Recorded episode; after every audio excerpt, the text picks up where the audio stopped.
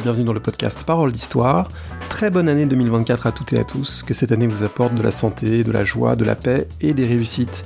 En particulier pour la team Histoire, si vous préparez des concours ou des mémoires de master ou de thèse, bah, une réussite dans ce que vous entreprenez. Et justement, on débute cette année 2024 avec des thèses toutes neuves, soutenues très récemment. J'ai proposé en décembre dernier un appel à participation pour de jeunes docteurs, vous êtes beaucoup à avoir répondu, il a donc fallu se restreindre aux thèses de 2023 et aux premières personnes qui m'ont écrit, toutes mes excuses pour les autres. On parle dans cette émission avec 7 jeunes docteurs de soulagement, de fatigue, d'entraide, de soutenance de thèse, de quoi réfléchir à un moment central dans un parcours d'historien et d'historienne. Je vous rappelle que si vous appréciez l'émission, vous pouvez vous abonner, la suivre sur la chaîne YouTube de Parole d'Histoire, laisser une note ou un commentaire toujours apprécié sur iTunes ou sur Spotify, et vous rendre sur le site parolehistoire.fr pour l'ensemble des 319 autres épisodes du podcast. Tout de suite, thèse toute neuve, belle année et très bonne écoute.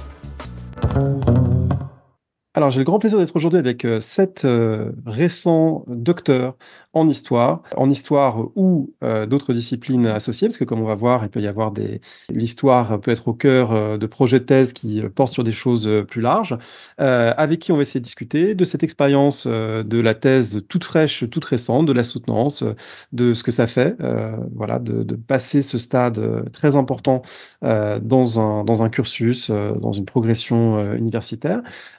Alors, il y a sept personnes, je ne vais pas les présenter comme ça, mais je vais plutôt leur donner la parole aux uns et aux autres euh, pour euh, bah, dire un mot de présentation, et puis ensuite on va, essayer d'échanger autour de ce moment. Alors on va commencer avec Damien Acoulon. Damien, j'aurais deux questions pour vous.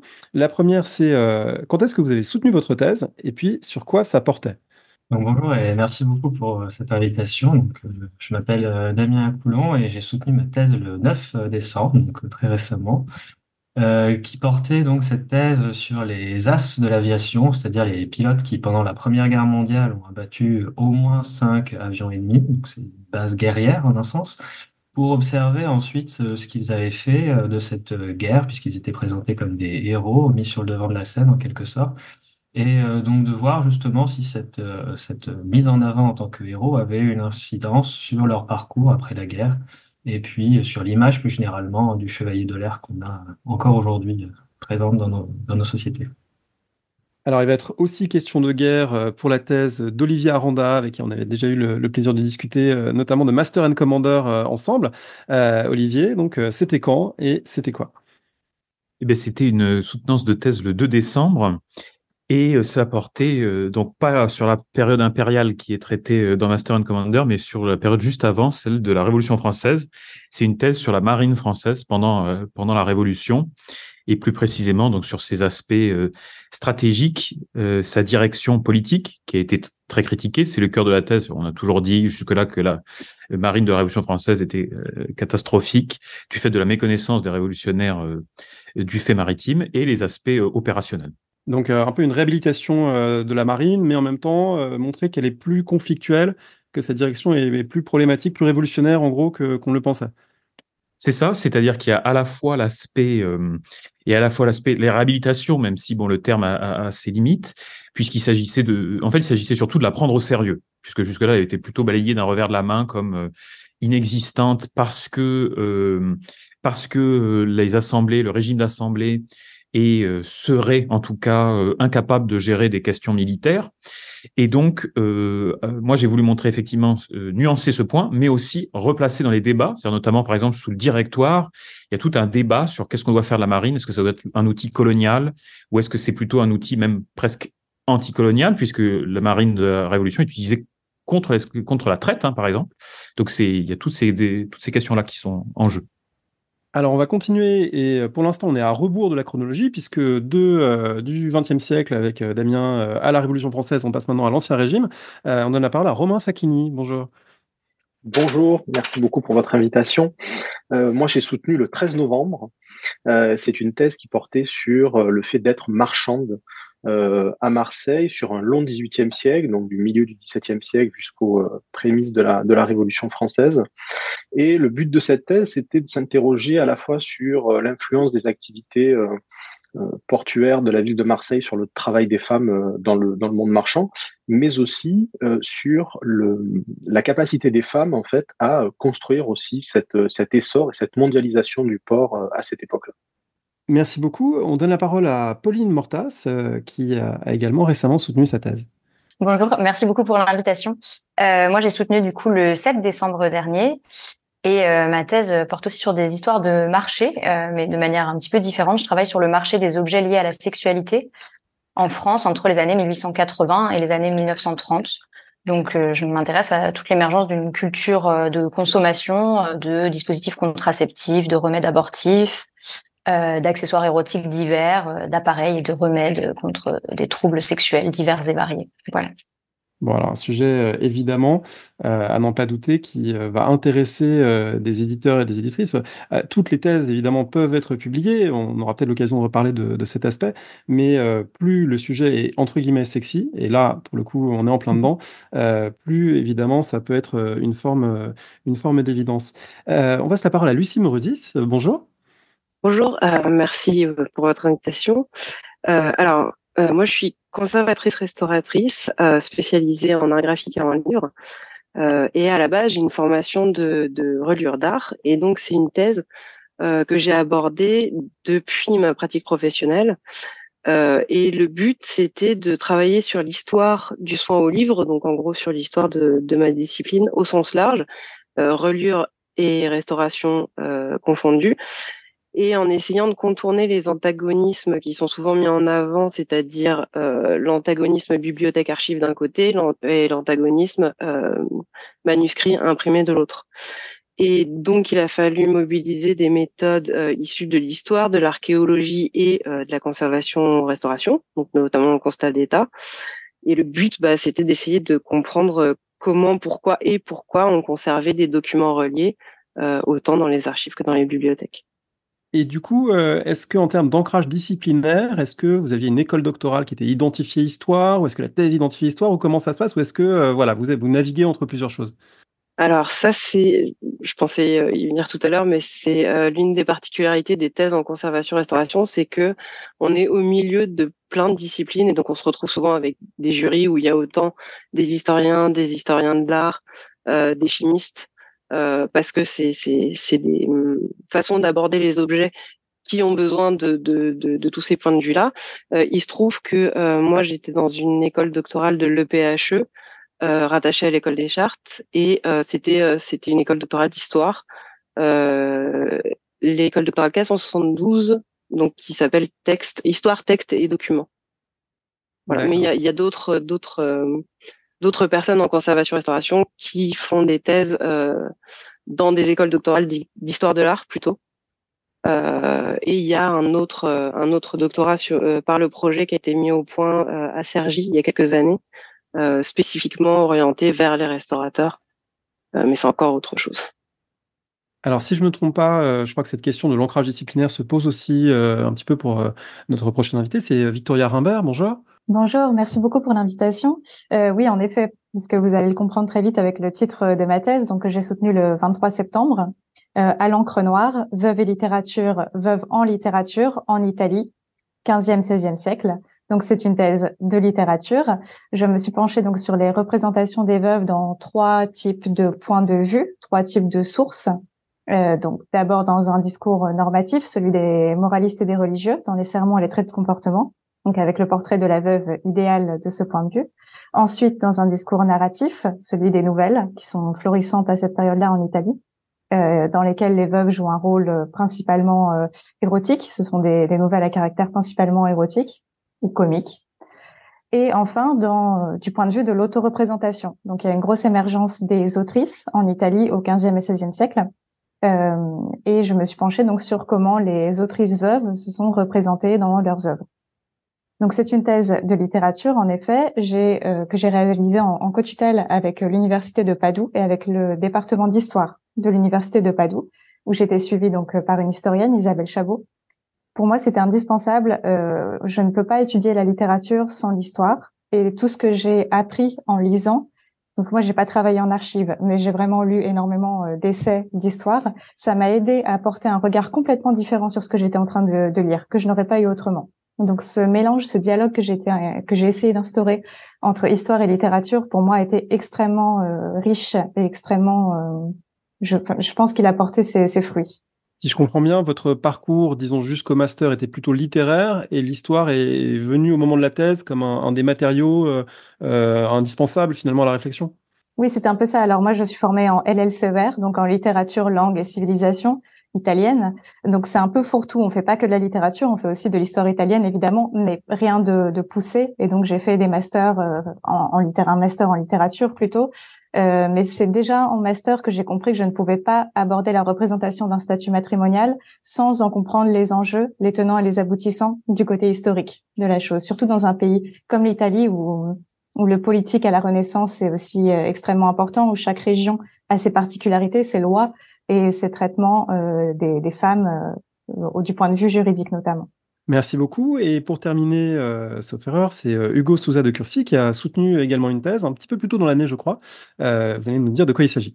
Oui, merci pour l'invitation. Euh, effectivement, moi j'ai soutenu ma thèse le 27 mars de cette année. Et ma thèse porte sur l'histoire du premier cabinet de relations publiques appelé, le nom du cabinet c'était Édouard Louis Bernès, qui est aussi le nom d'un célèbre personnage dans l'histoire de la propagande, on va dire. Et du coup, euh, tout simplement, mon objectif, c'était d'aller dans ses archives et de voir ce qu'il avait fait. Hein. c'est vraiment euh, un questionnement naïf. Et en fait, j'ai découvert une source, euh, une mine en fait d'archives qui est déposée à la Library of Congress, donc à Washington. Et c'est en même temps les sources de sa vie, les sources de sa famille, de sa famille aussi lointaine, puisque c'est aussi le neveu le double neveu de Sigmund Freud, et donc il y a une correspondance et il y a, il y a une part importante dans l'histoire de la psychanalyse, et c'est en même temps les archives de son cabinet. Et du coup, j'ai fait en fait l'histoire euh, euh, de ces trois niveaux, si vous voulez, euh, dans le XXe siècle, parce qu'il s'arrête en 1960 et il commence en, 1900, en 1910, on va dire. Et donc, j'ai fait aussi un parti pris méthodologique qui était de faire une histoire par les pratiques, c'est-à-dire d'aller voir vraiment les opérations routinières de ce que c'est qu'un cabinet de relations publiques et de voir comment ça se déploie en fait euh, au fur et à mesure, comment ça change de définition, les alliés euh, qu'ils trouvent dans, au fur et à mesure, etc. Voilà. Alors des sujets très variés, mais euh, une même activité qui est de, produire un long texte, d'y mettre un point final et puis ensuite de le soutenir publiquement devant des gens qui vous passer ce, rite de passage pour faire partie de la communauté des docteurs euh, en histoire ou en d'autres matières liées avec l'histoire. Euh, mais ce point final, en fait, il n'a pas forcément quelque chose d'évident. Je voulais vous demander, euh, peut-être comme première question, à quel moment pour vous la thèse était finie? Est-ce que c'est le point final de la conclusion? Est-ce que c'est la toute dernière annexe? Est-ce que c'est le passage chez l'imprimeur pour avoir les volumes papier qui ensuite sont envoyés aux, membres du jury? Évidemment, tout le monde peut avoir une expérience légèrement différente.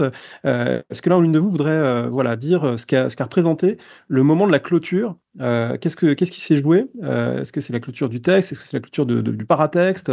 Ou finalement le, volume euh, fini? Lucie Moresis alors pour moi, le point final, il a été mis au moment où, enfin j'imagine que ça doit être la même chose pour beaucoup, au moment où je l'ai déposé sur Adoom, parce qu'on ne pouvait plus revenir en arrière. Euh, Alors expliquez peut-être ce que ça veut dire déposer euh, dans ce sens-là. Alors, euh, ça fait quelques années qu'il euh, y a une, une, plateforme de suivi des thèses qui a été mise en place qui s'appelle Adoom. Alors, les premiers temps ont été assez rock'n'roll, je pense pour tout le monde. Les premières euh, inscriptions sur Adoom, ça a demandé du temps, de l'énergie, du sang et des larmes. et c'est la plateforme sur laquelle on dépose, on dépose les différentes versions de sa thèse, c'est-à-dire la version pour le jury, euh, et ensuite, une fois qu'on a soutenu, euh, la version définitive et éventuellement la version de diffusion. Et moi, j'avais cette tendance euh, fâcheuse à vouloir essayer d'éliminer le plus de scories possible. et donc, ça a été terminé au moment où, où j'ai été dans l'impossibilité totale d'y revenir. Et d'ailleurs, pour être tout à fait honnête, une fois que je l'ai eu déposé, j'ai retrouvé quelque chose qui me plaisait pas et j'ai essayé de négocier euh, avec euh, l'école doctorale pour savoir si je pouvais pas modifier un petit truc et on m'a dit un non négatif et donc voilà c'est à ce moment-là je pense que c'était vraiment terminé. Alors une petite question par curiosité quand vous avez travaillé sur la reliure est-ce que vous avez apporté un soin à la reliure de votre propre texte? Pas du tout. Euh, pas du une tout. Une bonne vieille spirale. Euh, même pas un, un, un coupé-collé infâme. en fait j'ai eu une chance insolente, c'est que c'est même pas moi qui me suis occupée de, l'impression de, ma thèse et donc je l'ai, découverte euh, quand je l'ai reçue. Et pour la petite histoire, une chose très drôle, c'est que ça avait été empaqueté avec du scotch. Et il y a eu une réaction chimique entre le entre l'adhésif et le plastique qui avait été utilisé pour la couverture. Et donc j'ai une grosse trace de scotch qui est impossible à retirer sur la couverture de de mon de mon exemplaire. Voilà. Ironiquement, c'était c'était spécialement pour moi, ça, je pense. Victoria Rimbert, je crois que vous vouliez dire un petit mot aussi de, de ce moment de la fin. Oui, c'est un peu la, la, même chose pour moi. Il y a cette envie d'éliminer le plus de coquilles possible, qui est en fait euh, absolument impossible quand on a un manuscrit assez euh, assez imposant. Moi, j'ai presque 800 pages, donc des coquilles, il y en avait forcément encore. Après, j'avais un, une date euh, absolument à respecter pour pour rendre. Donc, euh, il a fallu envoyer aux, membres du jury à un moment, et, et, là, on pouvait plus y revenir. Mais on y revient finalement pour la version de diffusion, justement. J'ai envoyé euh, la semaine dernière euh, mon manuscrit revu, corrigé avec les, les corrections mineures de, de, petites coquilles. Donc bon, finalement, on n'a jamais, on n'a jamais vraiment fini ce, ce travail. mais oui, je pense que c'est vraiment le moment de, de rendu aux, aux membres du jury qui étaient et après le moment où j'ai mis les pieds dans l'avion, je pense, pour partir en vacances en Sicile parce qu'ayant euh, ayant soutenu en septembre, j'ai eu la chance de rendre avant l'été, ce qui était une chance pour moi et beaucoup moins pour mes mes relecteurs, les membres du jury qui ont dû lire. Euh, voilà, c'est un gros format hein, sur euh, pour emmener à la plage, c'était peut-être pas très agréable pour eux, mais j'ai eu la chance de pouvoir partir en vacances d'été tout de suite après ce qui n'est pas le cas des personnes qui, euh, qui soutiennent en décembre. Et je pense qu'il y a une, grosse fatigue après dont on parlera euh, tout à l'heure. Oui, c'est soutenance en décembre. Peut-être qu'il y a des gens qui se posent la question. Euh, a priori, mais vous allez me corriger sur ce point, c'est des questions d'inscription, de, d'année d'inscription. C'est-à-dire qu'il faut soutenir avant une certaine date pour pas avoir à se réinscrire en nouvelle année de thèse. Du coup, il y a un peu le, rush pour tout le monde, pour ceux qui finissent leur thèse et aussi pour parfois les collègues qui font les soutenances avec 4, 5, 6 soutenances au mois de décembre. Donc, c'est toujours une période assez, assez fatigante. Pauline Mortas, sur cette fin de thèse, euh, oui, bah alors, moi j'ai pas eu le droit à l'envoi via Adoum. Je pense que Paris 1 fait les choses euh, encore à sa manière. voilà, euh, mais effectivement, alors j'ai pas ressenti grand chose au moment de l'envoi. Sans doute aussi parce que je suis un peu une maniaque. J'ai fait des stages dans l'édition et donc du coup les coquilles, je les ai traquées très tôt. D'ailleurs, à ce propos, je sais pas si vous connaissez tous et toutes le logiciel Antidote, mais c'est quand même un game changer de ce point de vue-là. Euh, non, moi, le, vrai moment où j'ai pris conscience que c'était fini, c'est en allant chercher mes exemplaires euh, imprimés à la reprographie Paris 1, euh, où j'avais complètement bêtement sous-estimé le poids que ça représentait. voilà, ben, c'est des, volumes qui font pas loin de 900 pages et il y en avait 8 et j'étais à vélo. et donc c'était 3 kilos par volume et voilà. Là j'ai vraiment senti le, poids, le poids très concret de, de, ces années de travail quoi. Mais voilà, donc je pense c'est ça. Euh, oui, alors moi, c'est légèrement différent, c'est-à-dire que j'ai eu l'impression que c'était terminé à chaque étape. Donc, euh, une fois le point final mis, je me suis dit, c'est bon, c'est fait. Alors, l'antidote, effectivement, très bien, très bon logiciel, puisqu'à force de relire, on a beau avoir une faute euh, niveau CP, on la voit plus. Euh, et donc, je me suis dit, c'est bon, c'est terminé. Et puis ensuite, il a fallu poster sur Adum, effectivement. Et ensuite, moi, j'ai eu un, un, jury qui a dû être, un membre du jury qui a dû être changé. Donc, il a fallu revenir, etc., etc., etc. Et finalement, moi, la vision que j'avais aussi de cette thèse, c'est que certes, elle était terminée euh, physiquement. Euh, quand j'ai reçu les exemplaires, c'est aussi un, grand moment, mais j'avais vraiment à cœur euh, qu'elle soit présentée à un jury et qu'on puisse en discuter, pour vraiment me dire voilà, elle a été vue, revue, la thèse a été littéralement soutenue euh, devant euh, devant des membres du jury, puisque j'exagère un petit peu, mais quelque part la thèse pourrait être rangée euh, sous, sous, un lit et n'être lue par personne. Et euh, j'aurais eu le sentiment qu'elle n'était pas totalement finie. Donc à chaque étape, je me suis dit c'est bon, c'est fini. Et puis non. Mais voilà, je, je, rassure tout le monde. Une fois le, le, le la délibération euh, euh, finie, etc. Là, je me suis dit c'est bon, la page est tournée. Et le, pour moi, ce qui relève ensuite de, de de, de l'édition, de ça, c'est l'étape d'après. Je pense qu'on aurait le temps d'y revenir, mais la partie, la dimension thèse, c'est terminé. Voilà, lorsqu'on m'a m'a décerné le, le titre. Hugo, vous vouliez euh, rebondir sur ce point? Oui, moi c'est curieux, mais euh, j'ai eu le sentiment que la thèse s'est finie quand j'ai reçu les pré-rapports, tout simplement. En fait, là euh, aussi, peut-être qu'il faut expliquer un tout petit peu pour les gens qui ne connaissent pas encore le, fonctionnement. C'est quoi un pré-rapport?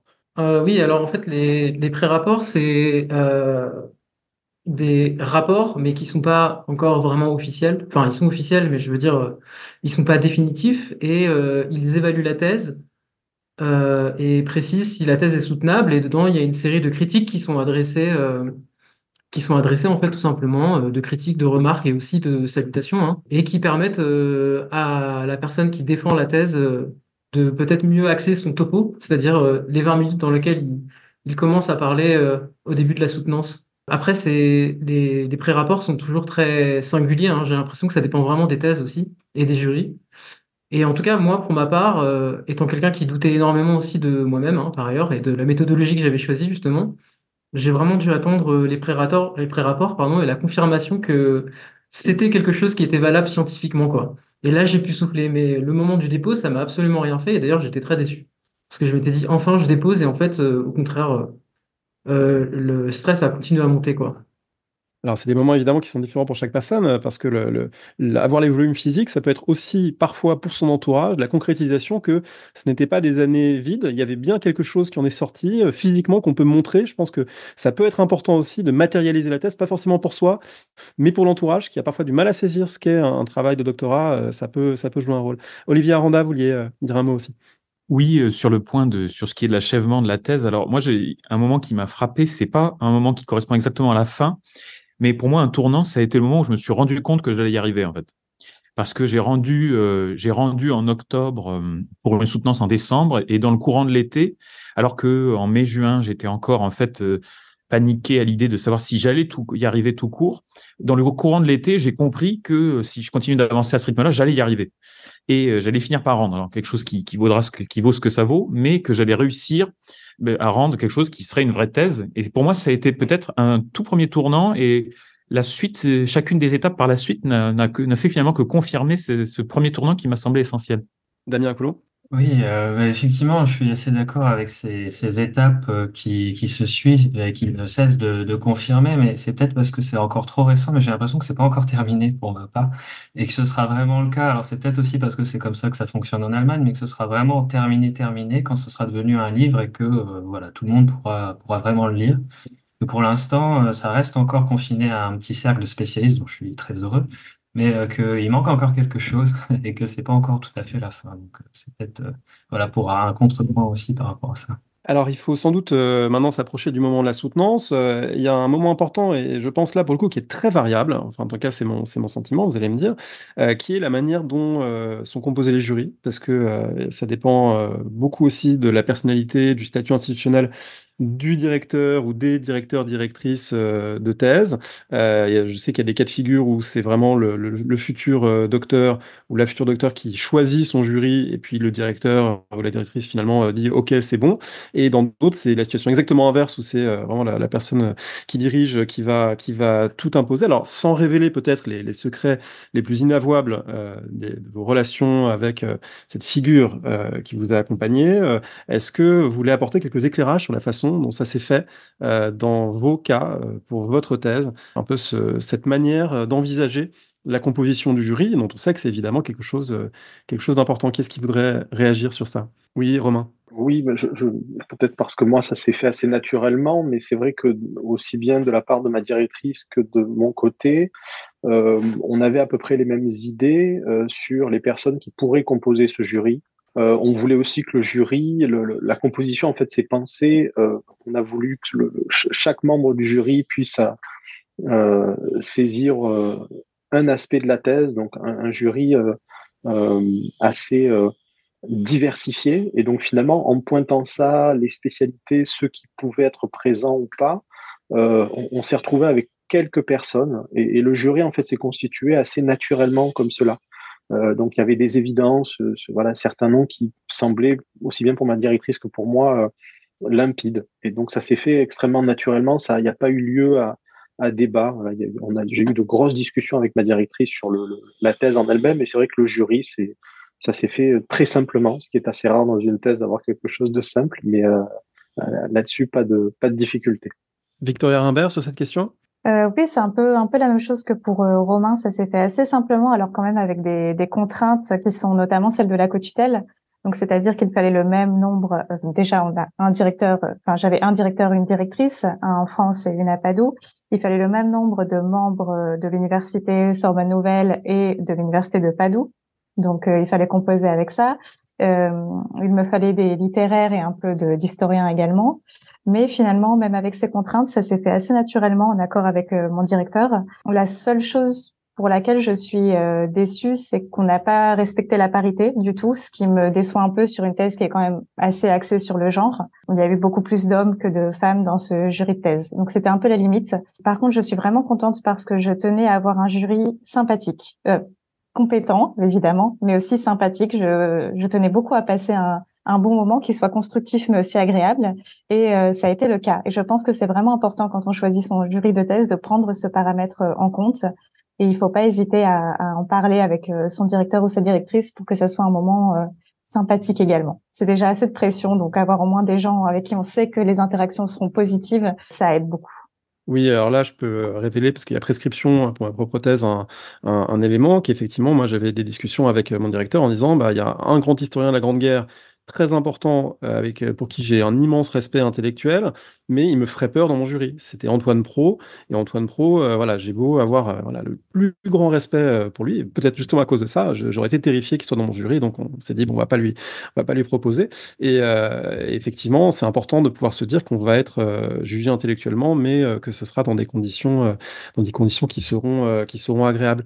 Olivier Aranda. Oui, en effet, ben, sur ces questions, ben, ça, ça rejoint ce que tu dis sur les composants de, jury et les, les éléments, euh, académiques. Alors moi, en travaillant sur la marine de la Révolution, ce qui m'a frappé dans la composition du jury, c'est que c'était la rencontre de deux écoles qui ne se parlent pas justement, et c'était tout l'intérêt et la difficulté de ma thèse, c'est qu'évidemment les historiens de la mer et les historiens de la Révolution, c'est pas exactement les mêmes généralement. Donc ce qui m'a frappé, c'est que du coup on a, fait se rencontrer euh, euh, parce qu'on a parlé de l'équilibre euh, genré, mais il y a aussi l'équilibre institutionnel.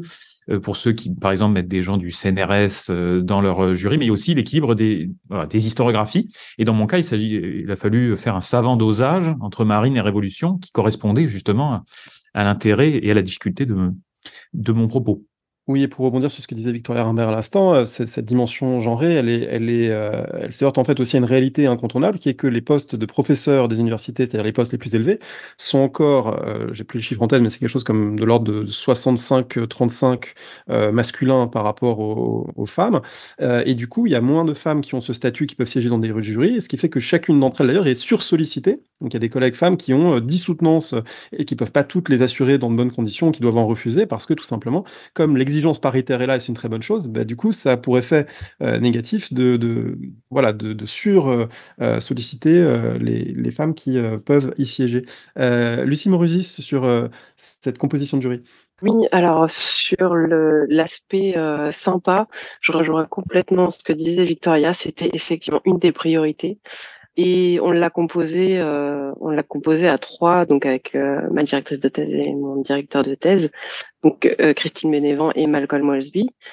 Et ça a été un vrai casse-tête. Ça a été vraiment un exercice d'équilibriste parce que des gens, professeurs ou HDR, qui sont spécialistes de l'histoire de la conservation des documents reliés, ben, il n'y en a pas nulle part. Donc, euh, il a fallu aller piocher, pas directement dans mon sujet, mais tout autour. Et là, ça devenait infiniment compliqué. Parce que je l'évoquais tout à l'heure, il fallait des gens en histoire, un peu en histoire de l'art. Alors, je n'ai pas du tout abordé les aspects euh, physico-chimiques. C'était un choix de ma part. Euh, donc ça, on a pu l'évacuer, mais il fallait des gens pour les archives, il fallait des gens pour la bibliothéconomie, pour l'histoire des bibliothèques, etc. Enfin, ça a été un vrai casse-tête. Et effectivement, euh, devoir euh, respecter aussi la parité administrative. Enfin, c'était, ça a été vraiment compliqué. Et alors, en, plus du, côté pluridisciplinaire, au niveau des périodes, euh, il, il, fallait aussi des gens pour le Moyen Âge, des gens pour la période moderne et des gens pour la période contemporaine. Donc ça a été vraiment. il y avait, 12 personnes en fait dans le jury, c'est ça? Ouais, c'est ça. Et ça a pris 8 heures.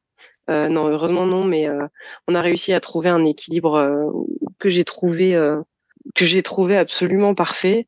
Et et il y avait dans dans mon jury aussi quelqu'un que j'admire beaucoup et qui m'intimidait beaucoup et qui était qui est un, un des plus grands, si ce n'est le plus grand spécialiste de de l'histoire de la reliure, mais du point de vue technique, qui est qui est britannique. Donc il y a eu un petit un petit moment en anglais dans dans ma soutenance. Heureusement, on s'était mis, on s'était mis d'accord à l'avance pour que j'ai son, son texte, euh, enfin, dans les grandes lignes, ce qu'il allait me dire euh, à l'avance, et j'ai pu lui répondre en français. Et d'ailleurs, c'était un, un, ça a été vraiment, enfin, en tout cas, je l'ai, je l'ai reçu comme ça. C'était un honneur qu'il accepte de lire cette thèse en français, euh, surtout avec les, les, termes techniques qui sont hyper spécifiques. Euh, donc voilà, j'étais très contente. Donc si euh, Nicolas Pickwood, je cite son nom quand même.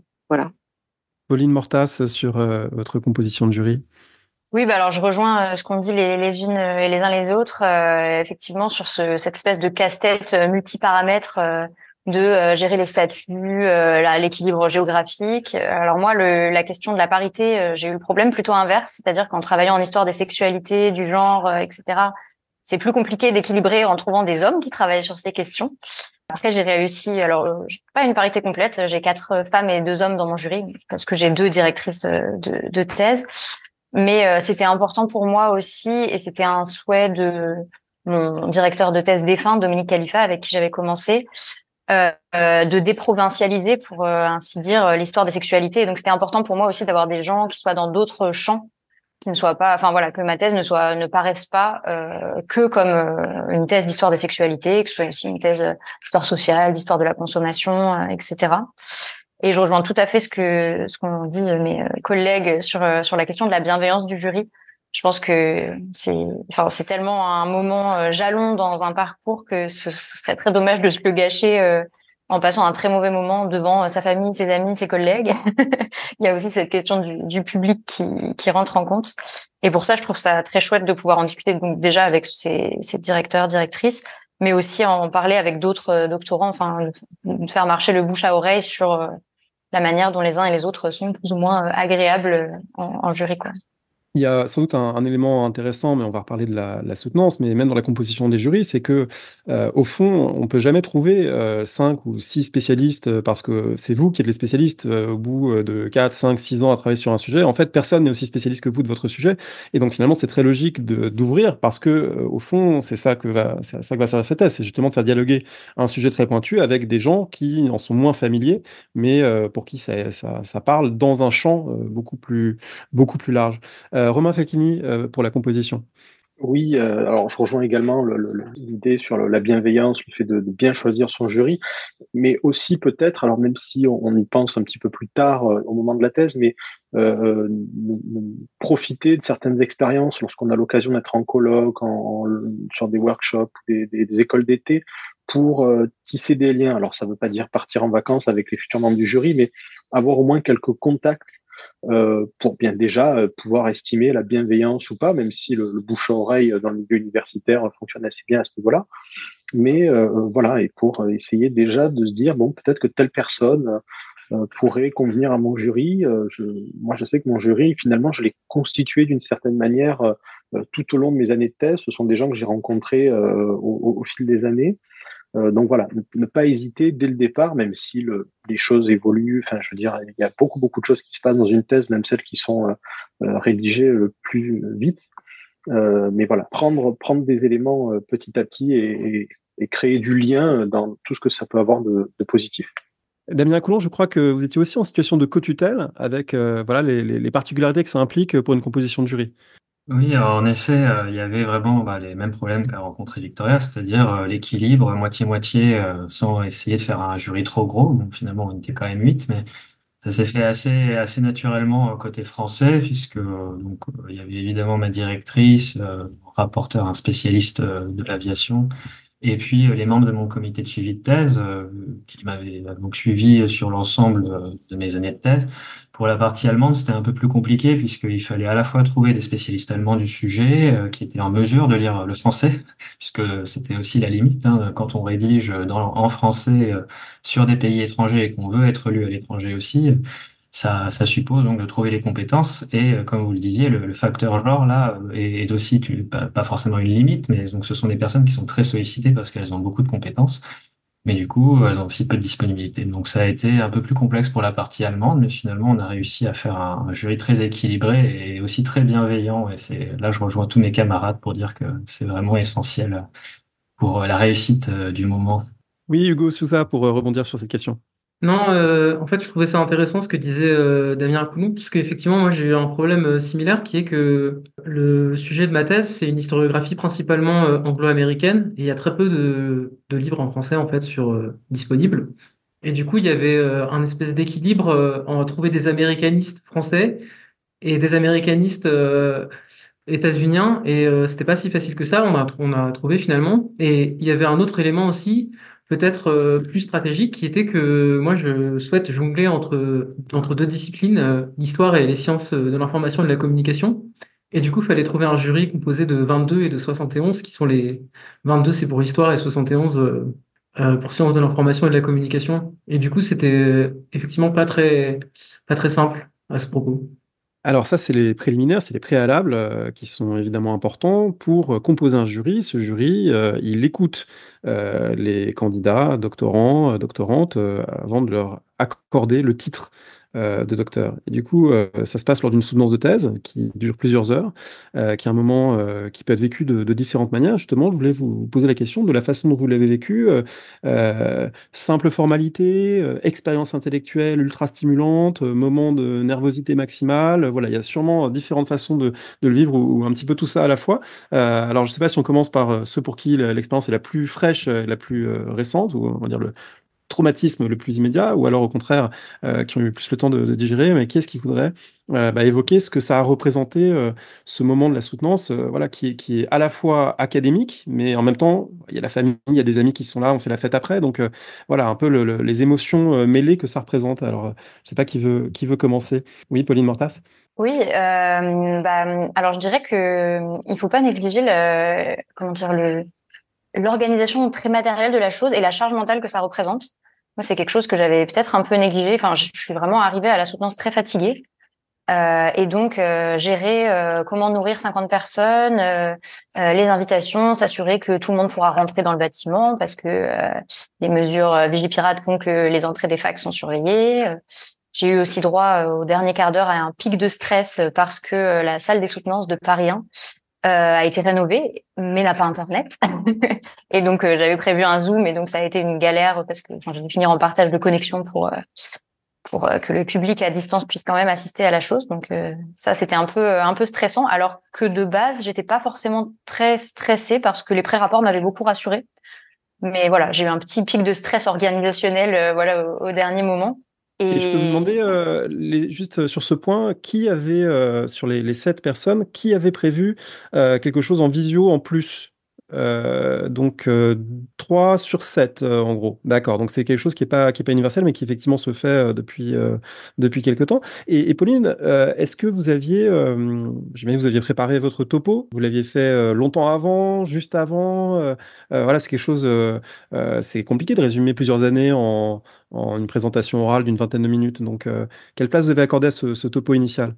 Alors, je l'ai pas préparé très longtemps à l'avance parce qu'il se trouve que j'ai été très occupée par des communications et des invitations à des séminaires entre le rendu et la soutenance, toutes les choses que j'avais décalées en disant ouais c'est bon j'aurais rendu et en fait du coup je me suis retrouvée assez euh, assez occupée pendant cette période.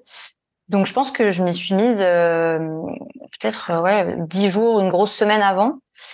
Euh, j'ai attendu, j'ai procrastiné, j'ai attendu d'avoir les pré-rapports en me disant bon bah c'était bien de pouvoir un peu répondre aux pré-rapports, même si dans les faits on fait pas vraiment ça euh, forcément dans, dans le topo.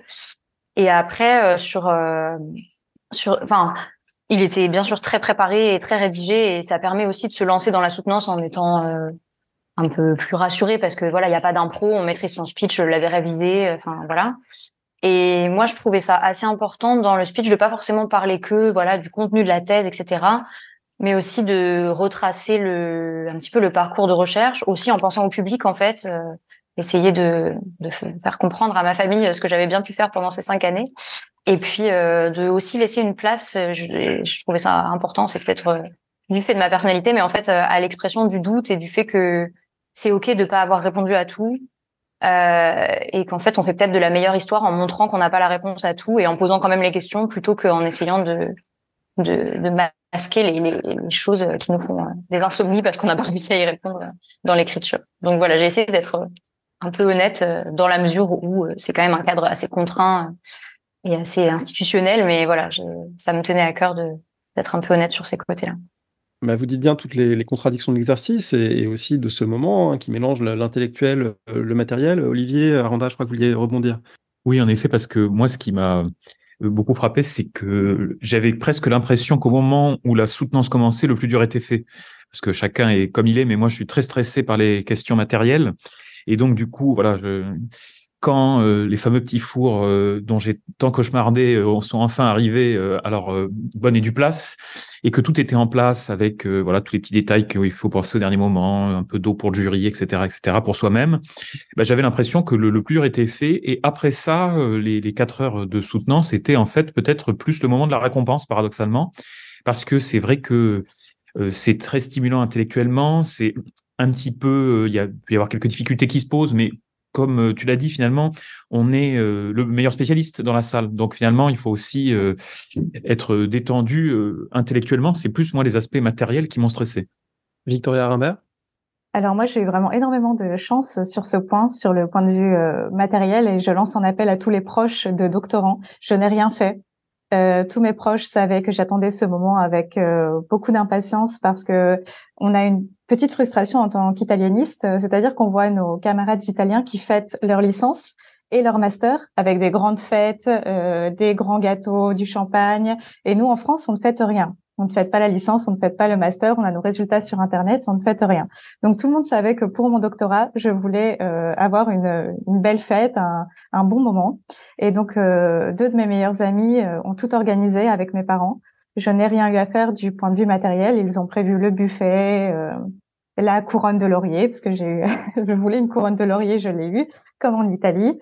Euh, ça a été vraiment un gros soulagement pour moi, d'autant que j'avais déménagé entre-temps, puisque j'ai eu un poste d'ATER à Grenoble. Donc, j'ai quand même euh, dû revenir à Paris pour euh, cette soutenance à mes frais. Donc, j'ai dû déjà organiser ce, temps pour moi et, euh, et ce temps de préparation que j'ai pu consacrer à aller chez le coiffeur, à choisir ma robe, c'est peut-être très bête, mais ça m'a permis vraiment d'arriver à la thèse vraiment pour profiter du moment. Et euh, je rejoins ce que disait Olivier, ça a pu être vraiment uniquement un moment d'échange et d'enrichissement et de débat euh, plutôt que de me prendre la tête avec des choses matérielles. On a fait une très belle fête le soir. Euh, un autre conseil que je donnerais aux, doctorants, euh, je pense, et à ceux qui vont soutenir, c'est d'essayer de, manger pendant le buffet, parce que souvent on discute avec tout le monde. Et moi, j'ai failli m'évanouir dans un kebab à 15 heures après le buffet où je n'ai vraiment rien mangé. Mais ça a été vraiment un, très beau moment de ce point de vue. Donc, n'hésitez pas à déléguer. Si je peux dire euh, quelque chose sur le discours de, de soutenance euh, rapidement, pour moi, c'était important aussi que ça soit un moment très personnel. Donc, comme disait Pauline, euh, je vais parler de mon parcours énormément. Et euh, j'ai aussi introduit un petit moment de réflexion, mais je pense que ça revient un peu euh, à ce qu'a fait Pauline qui parlait d'honnêteté j'ai parlé de, du concept de fidélité à la recherche. Moi, j'ai travaillé mon sujet déjà en master et ensuite en thèse, et je pense que ce temps long de la recherche est vraiment indispensable. Et je suis revenue euh, au cours de ce parcours de recherche sur des préconceptions que j'avais au début qui se sont avérées fausses ou inexactes ou que j'ai pu nuancer grâce au temps long de la réflexion. Donc, j'ai inséré ce petit discours dans ma soutenance qui est assez inhabituel, pas très conventionnel, mais euh, qui m'a fait beaucoup de bien parce que je me suis dit de toute façon euh, ils vont pas me, me refuser mon doctorat maintenant pour euh, pour cette petite prise de risque entre guillemets. et ça donnait après des éléments de, de, réflexion et de débat qui étaient aussi intéressants avec le jury. Donc je pense qu'il faut s'accorder ce petit moment de, de liberté peut-être au, au, moment de, du discours de soutenance si on se sent à l'aise avec ça. Ouais, je ne sais pas si des anthropologues ont déjà étudié les soutenances de thèse, mais bon, il y a vraiment quelque chose de l'ordre du, rituel, et un rituel, pour qu'il fonctionne bien, justement, il faut qu'il y ait des marges de liberté, euh, pour qu'il soit réinterprété par chaque acteur, si en tout cas les grands codes sont respectés. Euh, Damien Coulon, sur votre expérience de la soutenance. Oui, euh, sur la dimension rituelle, effectivement, ça a beaucoup impressionné mon directeur allemand, c'était la première soutenance en France et qui s'attendait vraiment pas à ce cérémonial et cette vraiment cet écrasement par quatre heures de soutenance du doctorant. Mais euh, ça, c'est vraiment pour l'expérience de l'altérité. Euh, sur, le discours, euh, je, rejoins Pauline Mortas aussi par, rapport à ce temps court qu'on a tendance à sous-estimer. le, là, c'était pas les communications, c'était les copies, 110 copies qui tombent la semaine d'avant. Donc évidemment, ça, laisse un peu moins de temps pour préparer le discours, mais on s'en sort. En effet, j'ai pu le présenter aussi dans le cadre d'un séminaire un peu restreint avec euh, des camarades qui m'ont fait des retours, donc ça permettait aussi de, de, relâcher un petit peu la pression quelques jours avant, et puis il fallait que je le traduise en anglais, moi, donc ça fallait quand même un petit délai et puis le réviser parce que bah, évidemment c'est pas tout à fait la même chose de, de l'exprimer comme ça. Euh, mais en effet, ce que le, le, plus stressant vraiment, c'est là ça rejoint ce qui était dit unanimement, c'est-à-dire le, le, stress de l'organisation plus que de la soutenance en elle-même, qui est un moment où on sait que ça va bien se passer. Et c'est là qu'on peut mesurer la force du collectif. J'ai un peu participé à l'organisation quand même, mais là, ma compagne et mes proches, au moment de la soutenance, je savais qu'ils allaient assurer et ils ont assuré. Et c'était vraiment euh, très très précieux de pouvoir euh, compter sur ce support. Donc vraiment ne pas rester tout seul dans cette épreuve, puisque justement euh, nous on est sur le grill, même si c'est un gentil grill, et il faut que le reste se, se, passe bien derrière. Donc non vraiment, ça fait du coup de la soutenance un moment agréable en effet, même si les questions sont attendues, il y en a à lesquelles on peut pas forcément répondre, mais dans l'ensemble ça se passe toujours très bien.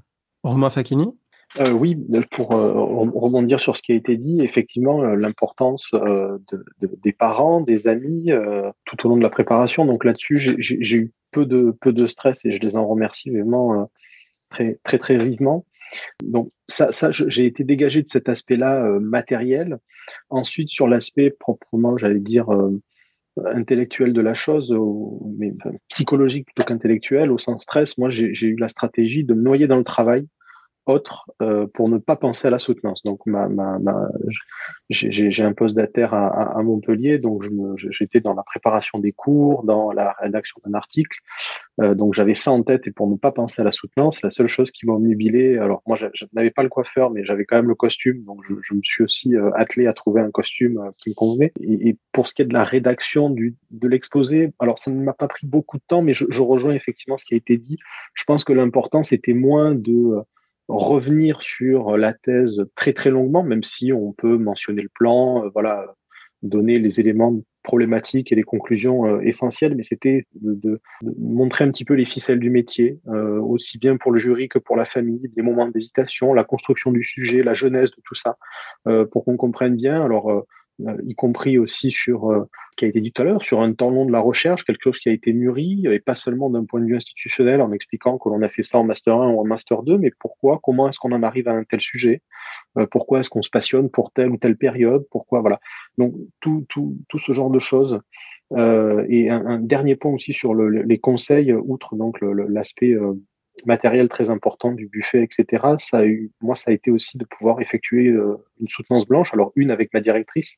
Euh, euh alors quand je dis soutenance blanche, je n'ai pas fait euh, plusieurs fois quatre heures, hein, mais au moins de pouvoir présenter mon, mon, mon, exposé pour avoir pouvoir avoir des retours sur sur ce point. Lucie Maurisis Oui, alors moi un peu de la même façon que Olivier, il me semble, euh, j'ai abordé la, soutenance avec une quantité de stress assez phénoménale euh, parce que euh, je ne me sens pas et je me suis jamais sentie comme une très grande oratrice. Je sais pas si ça vient de, la profession. J'ai beaucoup de collègues qui sont comme ça, donc ça doit avoir quelque chose à voir avec et aussi sur les questions de, de légitimité. Alors, euh, le fameux syndrome de l'imposteur euh, que je pense qu'on partage toutes et tous, limite, euh, c'est interdit, enfin, c'est impossible d'arriver à la fin d'une thèse sans avoir ce syndrome de l'imposteur, mais qui était euh, assez compliqué pour moi parce que venant du milieu euh, de la conservation-restauration et même avant ça du milieu de l'artisanat, prendre la parole dans un cadre académique, c'était vraiment pas quelque chose d'évident pour moi. Alors j'ai bénéficié d'énormément de très bons conseils. Euh, par exemple, euh, on m'a conseillé de choisir les questions auxquelles j'allais répondre, de pas chercher forcément à répondre à tout, euh, ce qui était un excellent conseil parce que ça a fait euh, que la, la, soutenance a duré euh, un peu moins de quatre heures et pas six. Euh. donc c'était aussi pour les pour les personnes qui étaient présentes. Le, le, mon discours préliminaire, je pense que c'est le le texte que j'ai écrit et que j'ai le plus retravaillé de tout ce que j'ai pu euh, écrire. Euh, et, euh, et, alors, il y a un, quelque chose que euh, Mathieu de Oliveira m'avait dit et qui s'est avéré très juste. Il avait comparé euh, la soutenance de thèse à un saut en parachute. Et c'est exactement ce que j'ai ressenti. C'est-à-dire énormément de stress avant qui monte crescendo jusqu'au moment où on saute, où c'est où c'est un pic de stress et d'adrénaline. Et ensuite, et ensuite c'est un, un, flottement qui dure justement pas assez longtemps. Et il se trouve que un des conseils qu'on m'avait donné aussi, c'était de penser à en profiter. Et ce conseil-là était particulièrement précieux parce que je pense que c'est euh, sans doute la seule occasion qu'on a dans toute sa vie de pouvoir discuter d'un sujet qui nous a occupés pendant 4, 5, 6 ans avec des personnes qui non seulement nous ont lu, mais en plus que ça intéresse. Et, en ça, ça a été euh, absolument passionnant, extrêmement stimulant intellectuellement et euh, vraiment complètement inoubliable pour moi. Et effectivement aussi euh, des amis qui, qui, ont complètement parfaitement bien géré tous les aspects matériels. Effectivement, ça, je pense que c'est très très important. Hugo Souza de Cursi, je vous donne la, parole euh, pour euh, rebondir à votre tour et puis peut-être euh, relancer sur une question que vient d'aborder Lucie Mourzi, c'est-à-dire sur finalement ce qui s'est joué pour vous durant la soutenance. Est-ce que il y a des questions qui ont pu vous surprendre, vous stimuler? C'est-à-dire, est-ce que ce, moment, au-delà effectivement de la préparation matérielle, de l'émotion, du, fait que c'est une étape, un rite, etc., est-ce que il y en a pour qui il, s'est joué quelque chose de supplémentaire pour vraiment la discussion de fond et vous faire avancer ensuite, euh, y compris pour retoucher ou revoir complètement quelque chose euh, de votre travail ou euh, pour voilà, avancer, avancer intellectuellement. Hugo, est-ce que vous voulez rebondir? Bah oui, oui, surtout que ça fait vraiment écho à comment j'ai vécu moi ma soutenance, c'est-à-dire que je me suis mis une énorme pression et effectivement le côté matériel, etc., a été assez difficile pour moi à organiser. J'avais des, des amis, etc., qui m'ont aidé, mais quand même ça m'a stressé. D'autant plus que j'avais un membre du jury en ligne en fait qui était donc à distance. Et ça, ça a créé, pas mal de stress parce qu'il y a eu des problèmes euh, au tout début de la soutenance. Enfin, voilà. Et sinon, effectivement, euh, le, vrai truc, c'est que peut-être pour la première fois euh, de ma vie et peut-être la dernière, il y a effectivement six grands spécialistes qui ont lu ma thèse attentivement et qui me font un retour pendant quatre, quatre heures. Et je me suis dit qu'il fallait absolument que j'en profite. Et euh, ça a été le meilleur conseil qu'on m'a donné. On m'a dit, euh, il faut que tu comprennes ça, quoi. Que, en fait, pendant 4 heures, des gens vont commenter un travail que tu as fait euh, de A à Z. Et par ailleurs, effectivement, ça m'a beaucoup ici aidé de faire des soutenances blanches. Et ça, je recommande hein, fortement. C'est, moi, je trouve ça indispensable, les soutenances blanches. Et après, sur la soutenance en elle-même, c'est vrai que j'ai eu de la chance d'avoir d'excellents retours. Moi, je trouve que ma soutenance est extrêmement bien passée et que ça, ça a même été un moment de d'ouverture en fait sur euh, un, mon sujet que je pensais avoir clôturé quelque part. À nouveau, il est remis en discussion, il est retravaillé, il est rediscuté, il y a des nouvelles pistes qui s'ouvrent. Euh, et ça, c'était, c'est vraiment formidable. Et j'ai même eu la chance, euh, une membre de mon jury m'a, même euh, quasiment proposé un plan de livre, quoi, on va dire ça comme ça. Un plan de livre qui, par ailleurs, n'avait rien à voir avec celui de ma thèse. Et c'était vraiment justement l'enjeu, hein, qui était de sortir un livre à partir d'une thèse quand même assez assez dur à lire, quoi. Parce que c'est une thèse euh, d'histoire hein, avec euh, euh, des références à des archives tout le temps en permanence et c'est pas forcément facile à, après à, vulgariser quelque part. Et pour le coup, ça, c'était vraiment très intéressant. voilà, après, effectivement, moi, j'ai pas pu répondre pareil à toutes les questions. Hein. J'ai choisi aussi mes questions. Et, et ça m'a aussi beaucoup aidé de, effectivement, se dire qu'on pouvait pas répondre à tout et qu'il fallait sélectionner ce qui nous paraissait le plus pertinent. Sachant que parfois, les membres du jury ont une capacité à mitrailler comme ça. Euh, et on a parfois on a du mal à, savoir ce qui est plus important ou pas à répondre euh, dans leurs propres attentes. Est-ce que quelqu'un veut rebondir sur cette euh, dimension intellectuelle de la, de la et sur éventuellement les, perspectives que ça ouvre pour son propre travail, avec lequel on a passé des années, mais finalement qu'on est amené à voir euh, autrement euh, par le regard voilà, de, figures, évidemment, qui sont des, spécialistes, ou en tout cas des grandes figures liées aux périodes qu'on étudie, Damien, oui Oui, bah, en effet, c'est un moment assez intéressant parce que voilà, on a enfin des spécialistes qui nous lisent en détail et puis qui nous font des retours complets sur ce qu'on a fait. Donc, je rejoins complètement ce que ce que disait Hugo. Euh, les questions qui nous sont posées, euh, enfin moi personnellement, elles vont m'aider à retravailler le manuscrit. Et euh, pour le reste, les, commentaires positifs qui ont été faits, c'était aussi une validation. Et là, c'était vraiment justement par rapport à ce syndrome de l'imposteur dont parlait Lucie tout à l'heure.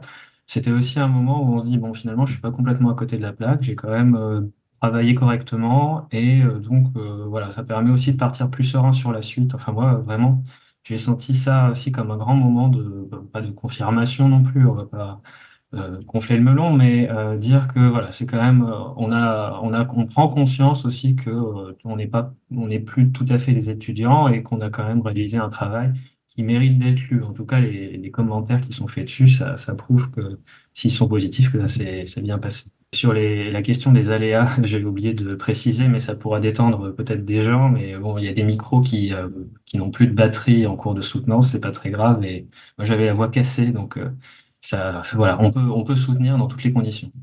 Alors, je peux témoigner qu'on peut soutenir dans toutes les conditions, puisque durant ma soutenance, la salle a été évacuée euh, au bout de trois interventions et avant les deux dernières par une euh, alerte à la bombe euh, sur le campus de Montpellier 3, à une époque de grève étudiante assez intense. Et donc, on a fini dans un préfabriqué. Donc, c'était, c'était assez déstabilisant, mais ça s'est bien fini quand même. Donc, effectivement, tout, est, tout peut arriver à ce moment-là. Je ne sais pas s'il y a d'autres, d'autres réactions sur ce, voilà, ce, ce, caractère de stimulation intellectuelle. Victoria Rimbert, peut-être? Oui, alors les, les, échanges avec le jury sont euh, vraiment euh, vraiment très intéressants, je, je, trouve. Moi, ce que ça m'a permis beaucoup de faire, c'est de hum, prendre conscience de ce qui était le plus intéressant dans ma thèse et de ce qui était peut-être un petit peu plus divulgatif et moins neuf. Euh, et ça, ça va beaucoup m'aider ensuite dans le travail de, de, de, de publication justement que je compte entreprendre parce qu'évidemment, personne va me laisser publier 800 pages. Donc, il y a un gros travail à faire là-dessus. Euh, ça m'a vraiment permis de prendre conscience de, des aspects neufs, notamment parce que quasiment tous les membres du jury, il me semble, ont dit qu'ils avaient appris beaucoup de choses dans cette thèse. Je pense que c'est le plus beau compliment qui m'a été fait euh, euh, pendant cette soutenance. C'est vraiment l'idée d'avoir euh, produit quelque chose d'assez neuf, mais de prendre conscience que tout n'était pas neuf et donc que le travail allait pouvoir aller dans un sens ou dans l'autre. Ce que j'ai trouvé un petit peu compliqué, c'est que Évidemment, tout le monde a souligné le fait que c'était un petit peu long et un petit peu euh, même l'adjectif éprouvant est sorti au niveau de la, de la, quantité. Mais en me demandant les uns et les autres, comme j'avais des spécialistes d'époques différentes et de disciplines différentes, de rajouter aussi des choses par-ci par-là. Donc, euh, je, je, couvre déjà le 15e et le 16e siècle, mais on m'a dit que ça aurait été bien d'aller voir euh, en gros jusqu'au 5e, alors que j'ai déjà fait un travail sur la, la littérature antique. Euh, évidemment, les, les 16e m'ont dit qu'il aurait été mieux d'aller jusqu'à la fin du 16e. Donc, c'est un peu difficile à ce moment-là, j'ai trouvé, de savoir. Euh, en fait, chacun essaye de, de, de, se tirer à soi. Les historiens essaient de me dire que j'aurais dû faire peut-être plus d'histoire aussi, d'aller voir ce qui se passait pour les veuves en France et dans d'autres régions euh, européennes. Donc, chacun essaie de, de, tirer un peu la couverture à soi, et ce sont plein d'éléments qui sont très intéressants. Donc, il faut vraiment tenir en compte. Mais je pense qu'il faut aussi garder le cap un peu sur ce qu'on a fait et euh, que tout ça peut être un peu retravaillé ensuite dans des projets annexes et pas forcément dans un travail de, de publication ou quand on retravaille sur la thèse en tout cas. Romain Fakin. Je, je rejoins ce qu'a ce qu'a dit euh, Lucie tout à l'heure sur le fait que ça soit un son parachute et je pense que c'est aussi une manière de, de l'aborder. Euh, moi, je sais que j'ai beaucoup relu, ce qui en fait c'est avéré complètement inutile, mais j'ai beaucoup relu euh, d'ouvrages, etc. En fait, c'est pour se rassurer euh, très simplement. Et je pense que le, le, le terme qui convient le mieux, c'est l'idée de discussion on est vraiment, et ça a été dit, on est là pour discuter, ce qui peut aussi permettre d'atténuer un petit peu le stress. Alors, ce qui aide, je pense, c'est d'avoir aussi beaucoup donné de cours, etc. Ou euh, euh, si à côté on a eu des, des, des, pratiques comme le théâtre, etc. Ça peut aider à gérer son stress. Mais cette discussion, et ça revient à ce qu'on a dit tout à l'heure, euh, elle aide aussi, à mon sens, à se situer par rapport à ce moment de la soutenance et à l'avant ou l'après-thèse. Et les conseils, en tout cas moi, ce qui m'a été donné, donc dans la perspective de la publication, de recherche future, ça aide aussi à comprendre que l'on a terminé quelque chose et qu'on peut se projeter sur euh, un, élément futur. Donc, euh, de garder cette stimulation intellectuelle, euh, de se dire que bon, il y a, des retouches à faire pour la publication, mais que ça peut amener à d'autres débats, d'autres réflexions. Et je pense que c'est là aussi où on prend conscience de, la, de la soutenance comme événement, alors qui n'est pas une fin en soi, mais qui est un, moment dans une carrière de chercheur, euh, si tant est qu'ensuite elle, aboutit sur une titularisation. Mais c'est voilà, c'est à ce moment-là où on se situe, on comprend qu'on fait partie d'une grande famille, alors certes à son à son à son niveau, mais euh, on arrive voilà à regarder finalement le, temps qui est passé et à, à, à, saisir le travail qui a été euh, mené et finalement euh, là aussi ça a été dit, mais à quel point euh, on, a pu apporter euh, aussi sa petite pierre à l'édifice et de se dire bon, eh bien, euh, cette satisfaction, en tout cas moi ça a été la mienne, c'était de me dire voilà, mon jury a apprécié ce travail-là, j'ai appris des choses à mon jury, encore une fois très modestement, mais les études sont terminées, si l'on peut dire, la thèse a été finie et maintenant on se projette sur la suite, que ce soit des publications ou, autre. Lucie Mauruzis. Oui, euh, sur, euh, sur cet aspect euh, discussion qu'évoquait Romain à l'instant, je crois que le moment que j'ai préféré pendant cette soutenance, c'est le moment où c'est parti en vrille. C'est-à-dire que Étienne Anheim réfléchissait sur le sens du re dans le terme reliure. Est-ce que ça signifiait que on, on, revenait à nouveau une, seconde fois sur un objet ou pas Et en fait, je me suis tournée vers euh, vers Christine Bénévent, qui est ma, ma référence étymologie, pour l'interroger elle sur euh, bah, ce qu'elle en pensait. Et en fait, elle a commencé un peu à réfléchir tout haut, et puis ça, ça a rebondi entre les membres du jury. Et en fait, c'est euh, à ce moment-là, c'était vraiment une vraie discussion. C'est-à-dire que le, le, le, côté très formel, très strict, avec la circulation de la parole qui est très très euh, euh, très très contrôlée, a volé en éclats pendant quelques minutes euh, autour d'un tout petit élément. Euh, et bon, les, les, choses se sont très vite, euh, très vite reprises, mais, euh, mais je crois que c'est le moment où, c'était c'était c'était enfin l'apothéose de cette fameuse discussion où vraiment ça, ça, se sentait que on avait tous envie de, discuter ensemble de, cette question-là. D'autant plus intéressant qu'Étienne Anaheim, qui a, raconté dans un livre sa propre soutenance, qui pour lui a été très décevante justement parce qu'il n'y avait pas eu de discussion, euh, de discussion de fond. Il en a tiré une expérience assez, amère, donc euh, c'est très bien euh, symétrique que ce soit, ce soit passé ainsi. Peut-être une dernière question pour vous demander, et après finalement, alors parfois de, baby blues.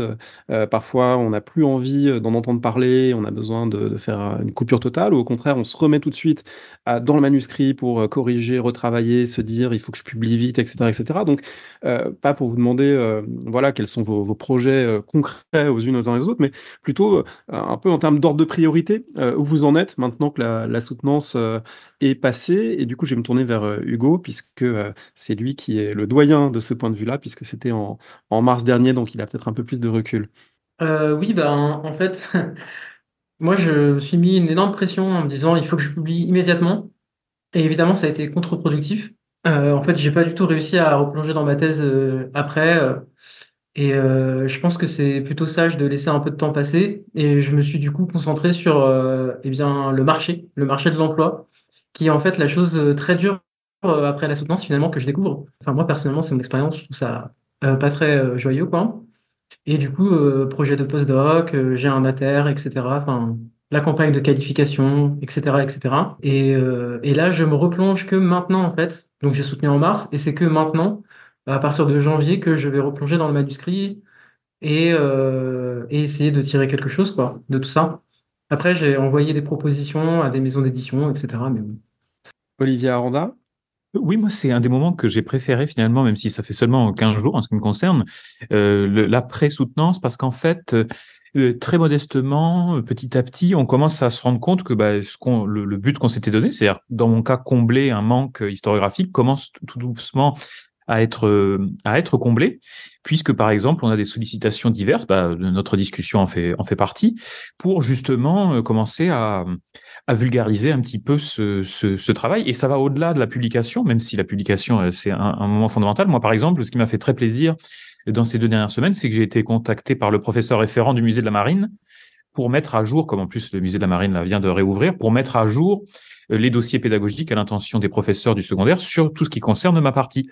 Et c'est vrai que euh, ce côté, voilà, ce côté finalement récompense, hein, c'est-à-dire que c'est l'effort intellectuel, il est pas terminé, mais bon, il, se transforme et on passe à une partie euh, un peu médiation qui finalement, euh, pour la, à laquelle pour l'instant je trouve beaucoup de satisfaction parce que euh, euh, qui aussi assez, euh, comment dire, euh, qui, qui incite à l'humilité aussi, parce qu'en fait, on se rend compte que de toute façon, de, en fonction du support, on va pas pouvoir transmettre tout ce qu'on a écrit dans sa thèse, mais c'est vrai que c'est quand même très plaisant de, de voir le début du, de, de l'irrigation, peut-être de la recherche en tout cas, éventuellement, voilà, pas du grand public bien sûr, mais d'un milieu de, de, gens qui s'intéressent à ces questions-là, qui commencent, euh, voilà, ces, ces thèses commencent à infuser, et c'est très plaisant.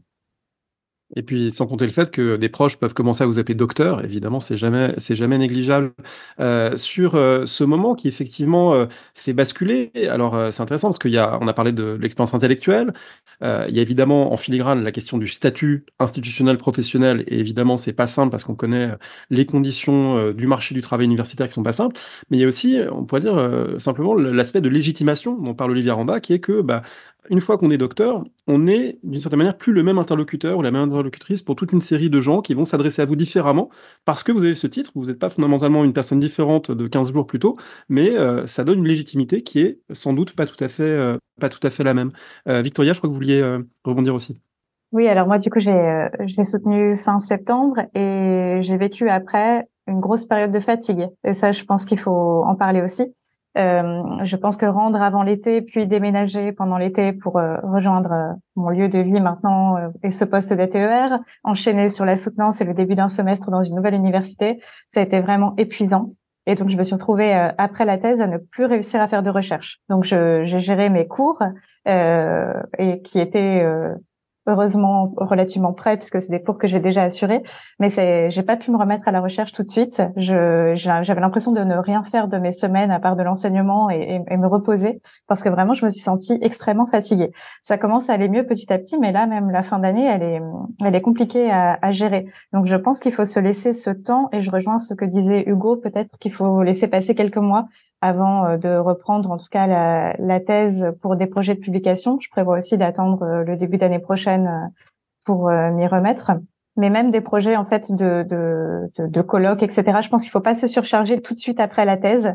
Là, je ne l'avais pas fait heureusement. J'ai plutôt des colloques au deuxième semestre, donc ça va, je pense, mieux se passer euh, il faut peut-être anticiper ça, pas se dire tout de suite après la thèse, on va enchaîner sur un colloque, un article, un rendu, etc. Parce que ça peut vite devenir euh, épuisant avec l'enseignement à côté.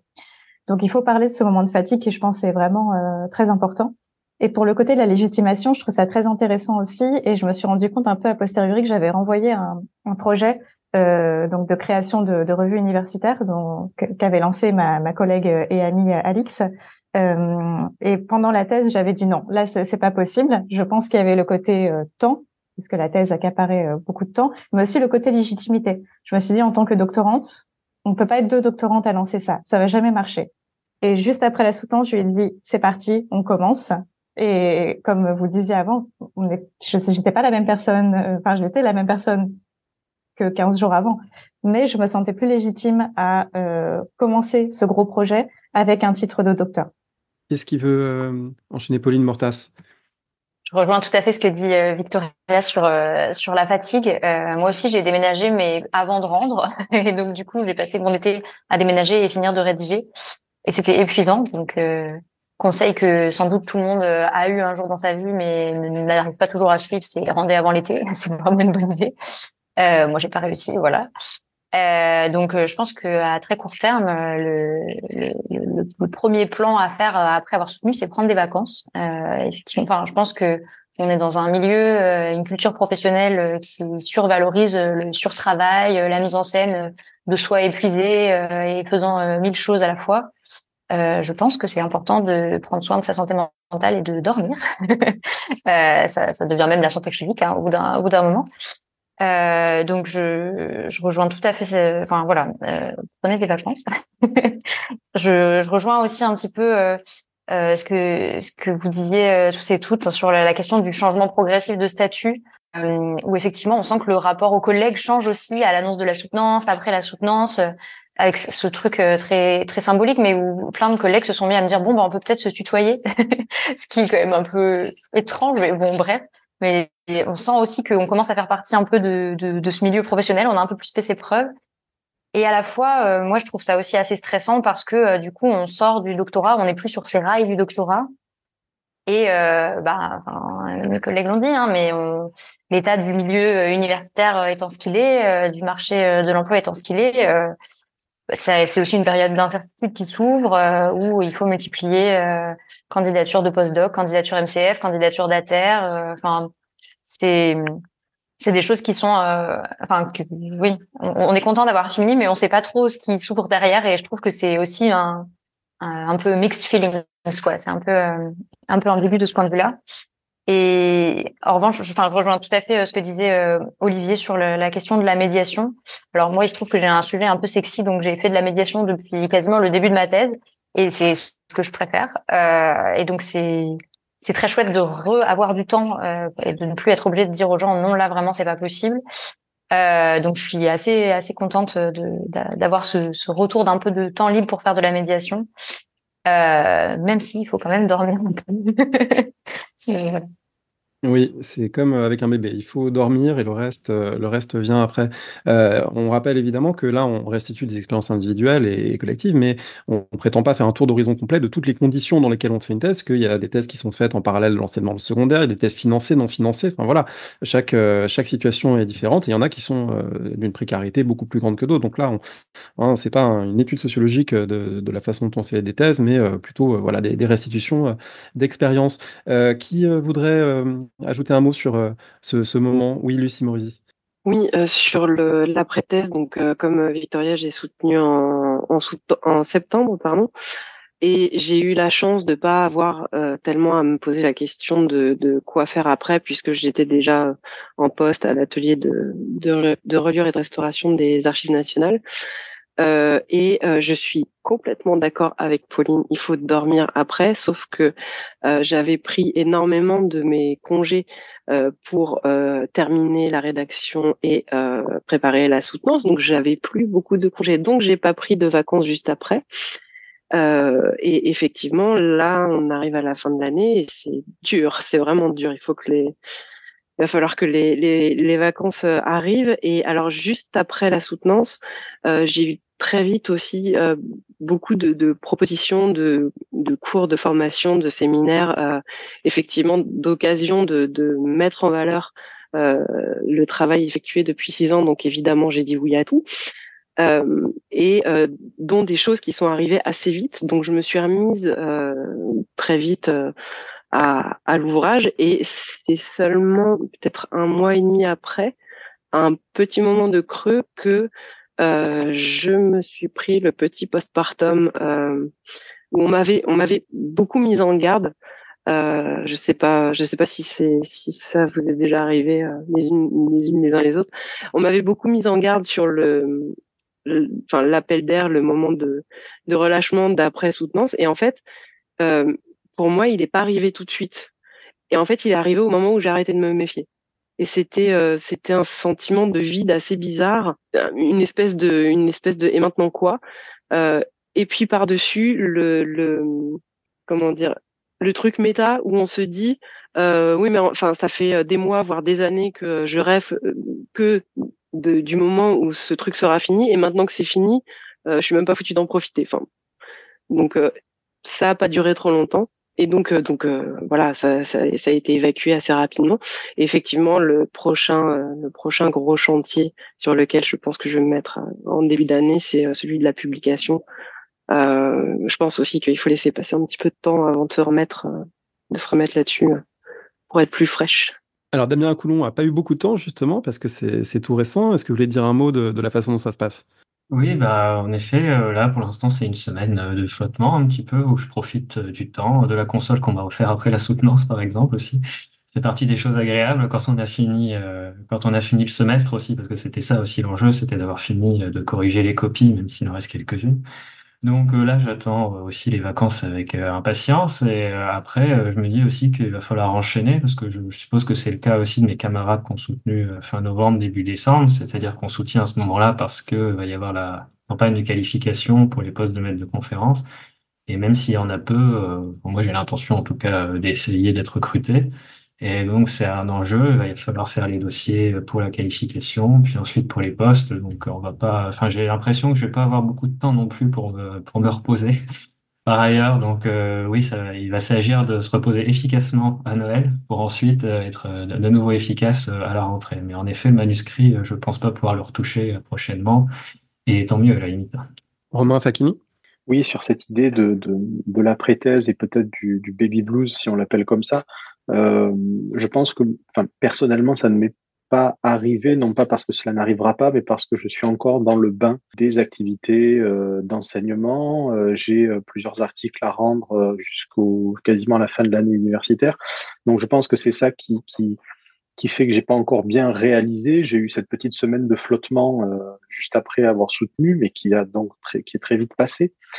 Et, et ce qui m'a aussi aidé, c'est de retourner en fait très vite aux archives. Ça, c'est mon mon appétence pour me dire bon, qu'est-ce qu'on fait après sur voilà, quelle nouvelle piste on peut aller explorer. en revanche, j'appréhende un peu le terme peut-être un petit peu fort, mais la fin d'année universitaire, lorsque voilà la, campagne aussi pour devenir maître de conférence sera passée, c'est le qu'est-ce qu'on fait après, compte tenu, vous l'avez dit aussi, des euh, de la situation professionnelle actuelle. Donc, euh, je, je, pense qu'il y a ça. Donc, il y a, pour moi, cette après-thèse, en fait, se gère, euh, on va pas faire du bordel, mais il y a, une temporalité qui est pas simplement celle de la semaine ou du mois qui suit la thèse, mais qui peut aussi se compter en années. Là-dessus, j'ai beaucoup vu et entendu de collègues parler de leur après-thèse sur plusieurs années, une fois la qualification passée, éventuellement les, les, auditions pour le poste de maître de conférence. Donc, je pense que ça se joue aussi sur ce temps, sur ce temps long, même si là-dessus, je ne développe pas plus parce que ça a été très bien expliqué. La question du sommeil, du repos, du temps pour euh, console de jeu ou pas, mais c'est important pour, euh, pour arriver à continuer un petit peu. Bon, alors c'est la période des fêtes, je vais pas vous demander vos conseils de meilleurs jeux à mettre sous le sapin, mais on sent que euh, c'est une préoccupation euh, partielle. Euh, on a déjà bah, un certain temps d'enregistrement, donc je pense que c'est sage peut-être de s'arrêter là, mais peut-être en disant une dernière chose, c'est qu'en filigrane dans tout ce qui a été dit, que ce soit pour les soutenances blanches, le rendu du manuscrit, la préparation d'une topo soutenance, on voit à quel point c'est important d'être entouré, et entouré pas seulement de la famille, les amis qui vont prendre en charge les choses matérielles, mais aussi entouré intellectuellement, parce que je pense que vous en avez fait l'expérience, avoir des gens qui vous relisent, avoir des gens qui euh, sont vos, camarades euh, euh, proches, qui sont capables de discuter avec vous, de vous dire quand il y a quelque chose qui marche, qui marche pas, etc. c'est très important. La thèse c'est très solitaire, mais ça peut l'être plus ou moins. Et je pense qu'elle, enfin, c'est d'autant plus facile à vivre, si tant est que ce soit facile, que on a cet entourage qui est capable, voilà, de nous accompagner, y compris intellectuellement. c'est important. Bah donc, en, vous remerciant tous les sept, on va, je pense, adresser un mot collectif aussi d'encouragement euh, à ceux et celles qui nous écoutent et qui euh, bah, peut-être se projettent euh, dans cet horizon ou l'envisagent, parce que bah, voilà, ça, ça, vaut la peine, même si ça peut être évidemment difficile. un grand merci à vous pour cet entretien, et puis bah, très, très bonne fin d'année, et bonne récupération, bonne récupération post-soutenance. Merci. merci. à vous. Très bonne fin d'année. Et bonne fête. Bonne fin d'année. Bonne fête.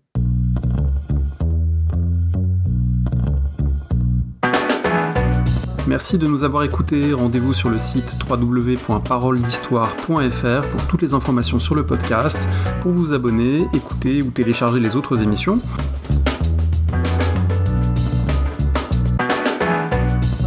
La discussion se poursuit aussi en ligne, notamment sur Twitter. Vous pouvez poser des questions at paroledist et à bientôt pour un prochain épisode.